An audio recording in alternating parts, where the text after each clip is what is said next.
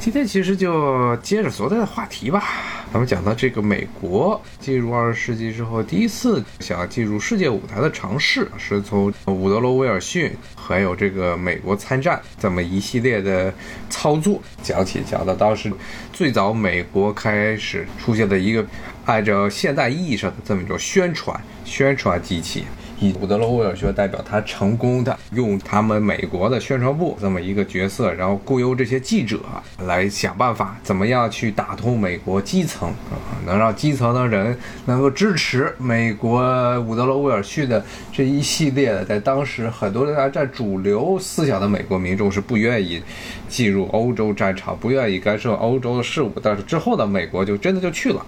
而且这一套的这个宣传体制啊，从古德罗·威尔逊时代开始就不断的完善，到了二战的时候也是这样。二战的时候的话，还出现了各种类型的电影。而且是有声电影素材，然后呢，还有收音机以及电影这些各种各样的各方位的大众传媒和大众娱乐都开始想办法怎么样去引导，或者是说去影响普通观众、普通听众他们的一些这个世界观啊。这些实际上是从伍德罗·威尔逊时代开始，美国政府就一直在做这么一件事情。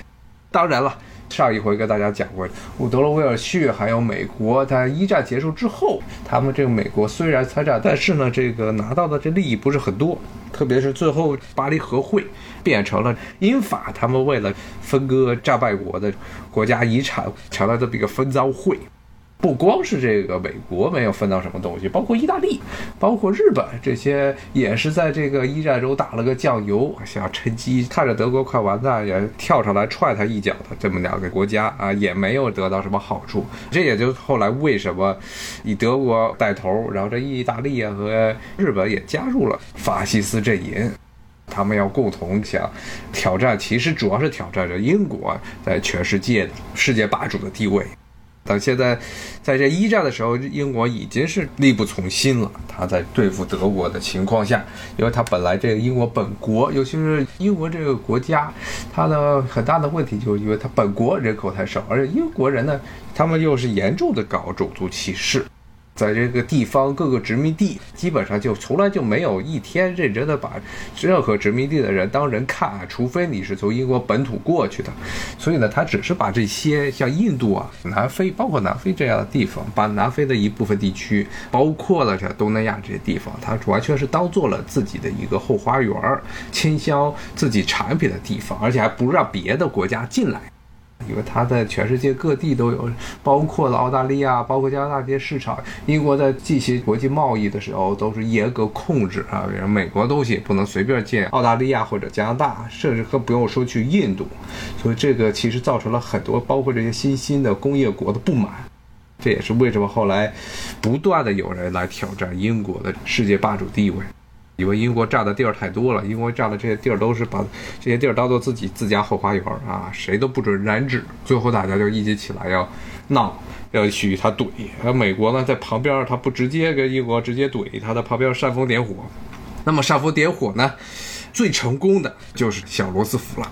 小罗斯福呢，他在美国历史上的地位，特别是对于这个民主党，一般都把他当做一个最伟大的总统之一。而且其实是也是这样，因为美国是在他的任上呢，真正的成为了世界霸主。但是他呢，即位的时候面临的挑战非常大。为什么？因为在伍德罗·威尔逊他下台之后，美国的几任总统啊，执政能力都比较糟糕。虽然美国当时已经是成为了英法的大债主，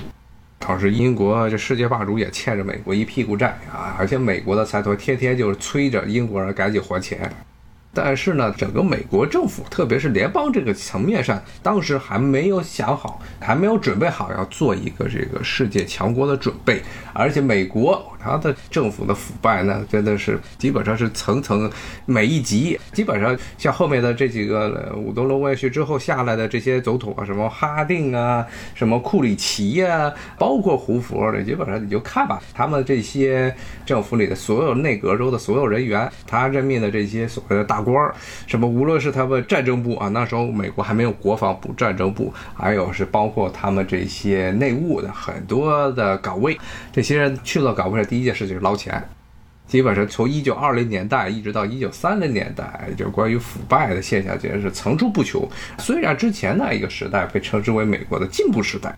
中产阶级起来说闹事儿，说这个美国政府应该更透明，但是是那是这种所谓的政通人和啊，政治上比较亲民，是指的是这个基层。但是在美国的中央这一级，其实一直都是脏兮兮，脏成一锅黑汤的啊！像库里奇和这哈蒂，基本上他们的内阁成员没有几个没有问题的。但是呢，这一段时间里呢，尤其是在一九二七年大萧条之前呢，因为美国的经济非常的繁荣，所以很大程度上掩盖了这些政府里的各种荒诞的贪污行为。包括很多都是用自己的职务之便，帮自己的朋友啊，包括自己的同僚啊，来获取重要的一些土地或者一些商业利益，其实就是直接的滥用职权的行为。但是，一直到一九二七年之前，美国人其实也就这么容忍了，因为对于中产阶级来说，他们最基本的这些需要，包括。地方政府不随便找自己麻烦，然后办一些基本普通的事情，不会说这在大街上像纽约那样，大街上走，咔就有警察过来把你给抓走了啊！这种事情不会出现了，因为之前我跟大家讲过的，尤其一九零零年前后的时候，那时候美国的地方政府和美国的警察基本就是随便上街抓人，抓完人就要赎金，都是这么搞，所以才有了进步时代。但是到了一九二零年代，这种进步时代，基本上中产阶级的。利益已经得到了基本上的保护，不会说上街到处走就会出人身安全啊，都不说是财产的安全了。所以呢，中产阶级就不再对于这个政府更高一层面上这些贪污腐败现象有有多少的要求。其实这也从某种角度还说了，美国的这个中产阶级啊，名义上叫中产阶级，也是所谓美国梦的代表啊。美国梦的代表，像这个美国一九一零年代、二零年代的很多街边的广告，就说有房有车，有有老婆孩子俩孩子，然后一个大花园大房子，然后还有辆车有只狗，说这就是美国梦。但这些中产阶级看着过着很光鲜的生活啊，但是其实上。个人的这么一种观察来看，这些人其实对于所谓的这个美国的政治的演化，他的政治的影响力实际上是在美国历史上是被夸张了。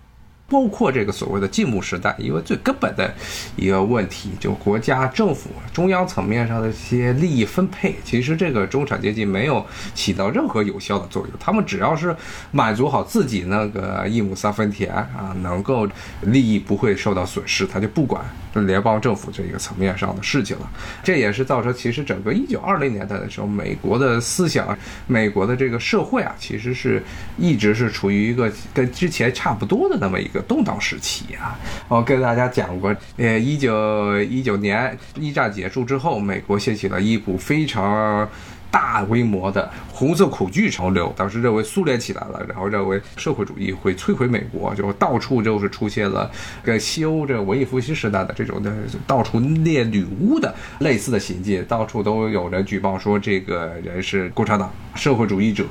然后很多的这些莫名其妙的人就被打死了。这个情况是美国之前刚才说，美国第一次的这种红色恐惧。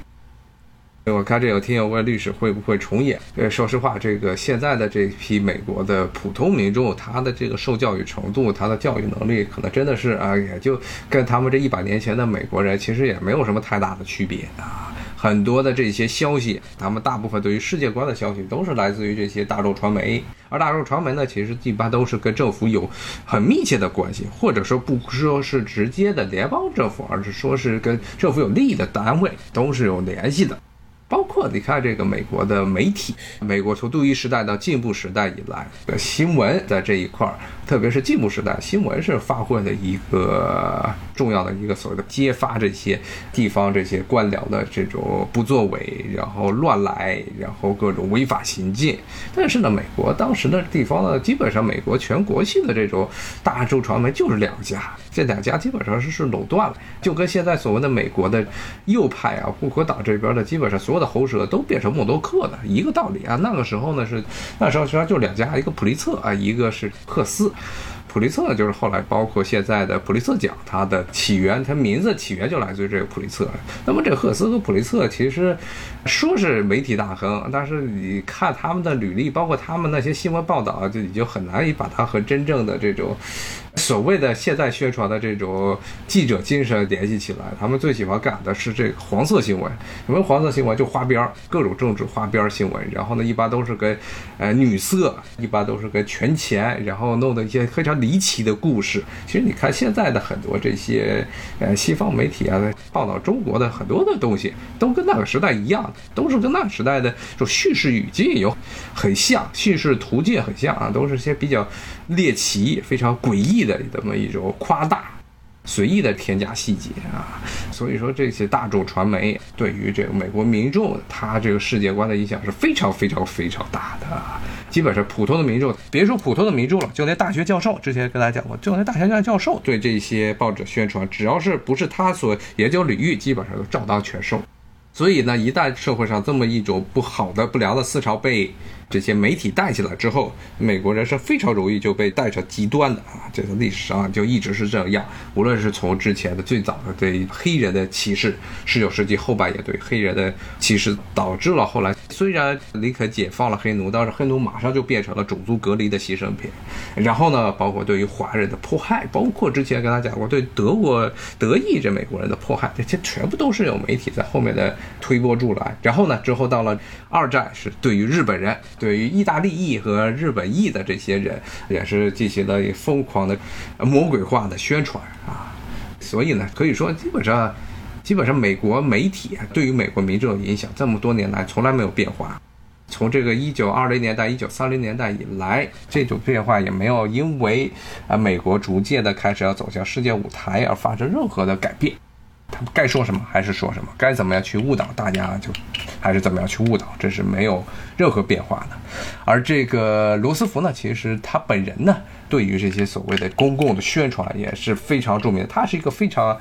按照共和党啊，特别是支持共和党的人说啊，对于罗斯福啊，他认为他们罗斯福就是一个精神病。为什么说精神病呢？是因为他们认为罗斯福这个人是极度的自恋啊，这不是我说的，这是他们很多这些你要看共和党的支持共和党的学者，他们对于历史那一段历史的记载就是这样啊。罗斯福呢是一个特别喜欢用自己魅力来着感染周边的人，他基本他的一个。总结出来的一个套路就是，一看见谁，他就第一件事情想的不是说你是谁，你要干什么，你跟我有什么交集，他第一件事情想啊，我能不能把他把他吸引住。第一件事下上来之后啊，想办法把这个人给臣服。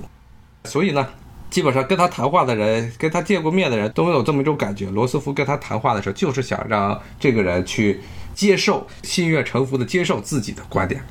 可以说啊，如果他不是在美国，如果是他在欧洲国家，比如说德国，那他对于这个民众的洗脑程度可能要比这希特勒要强得多。希特勒他本人也是非常的羡慕罗斯福他的这种个人的魅力、个人的交际能力，包括个人对于普通公众的这种影响能力。希特勒自己也说过，他罗斯福能把这个美国这么一盘散沙啊，这些尤其是对于海外、对于海外、对英国，无论是对于英国的援助，还是对于欧洲大陆的很多的事物，他们罗斯福总是能够在最精准的地方引导民众，然后呢引导国会、引导政府来做各种各样的事情。这个是希特勒还有他的这些德国人是无法达到的。所以，这个希特勒一直非常羡慕，可以说是从某种角度说非常畏惧罗斯福的他个人的这么一个领导力。可以说是要是没有罗斯福，那么美国在二战的时候有可能要走好多的歪路。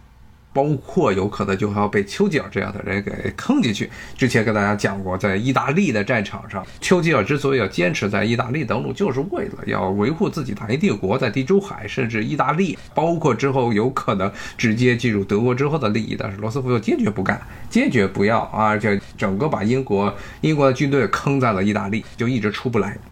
当然了，他这罗斯福之所以能够在国际舞台上能有这么多的操作啊，原因就是在于他在国内，尤其是他刚上来的几年，做了一系列的事情，让国内的这些无论是国会还是普通民众，都至少呢能支持他。因为他上来的时候正好是处于大萧条，一九二七年大萧条之后，胡佛再一次竞选连任的时候被他给打败了，而且是票数败得很惨。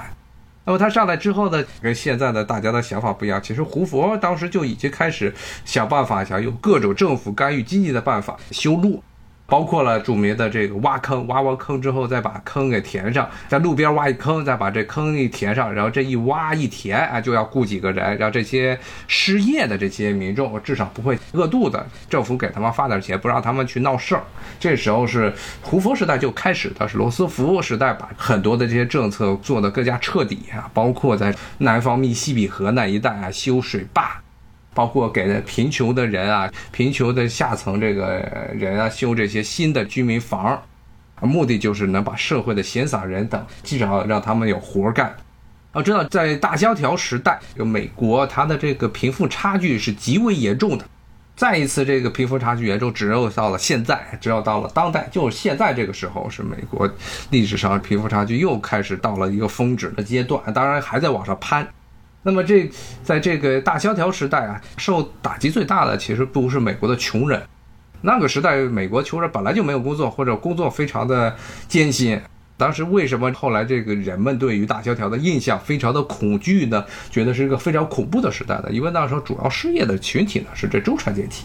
刚跟大家说过，中产阶级就是这么一个自私的这么一个阶层啊，他们不会去真正的去关心普通的最下层的人他的生活啊。他们主要的在进步时代是推动美国政府，特别是地方政府能够透明化的原因，是为了维护自己的利益。而这个大萧条为什么大萧条一来，特别是胡佛背那么多的罪名，就在于这些中产阶级是大萧条时代个失业最严重的团体啊。很多的这些企业，包括很多这中产阶级投资，都是放在股市。市里的股市一崩，这帮中产阶级就全完蛋了。加上很多的这些企业全部关门，然后这些中产阶级纷纷的这个投资各种股票的这帮白人男性中产阶级。然后呢，而且美国当时典型的这家庭是一个男人，然后养啊一个女人，还有两三个孩子，一条狗。刚才跟大家说过，这种典型的美国中产阶级的家庭。那么这些失去了收入来源，然后家庭崩溃的这些男人就纷纷自杀。那时候自杀率最高的就是这帮中产阶级，普通穷人啊，因为他本来就没有什么可以拿的东西，他们住的房子本来就是那么烂，就算是经济再差一点，他们也没什么可损失的，所以当时主要死亡、自杀，包括很多的这些后来回忆的故事，全是这帮人。好，今天就跟大家讲到这儿啊，咱们下一回再接着聊，谢谢大家，拜拜。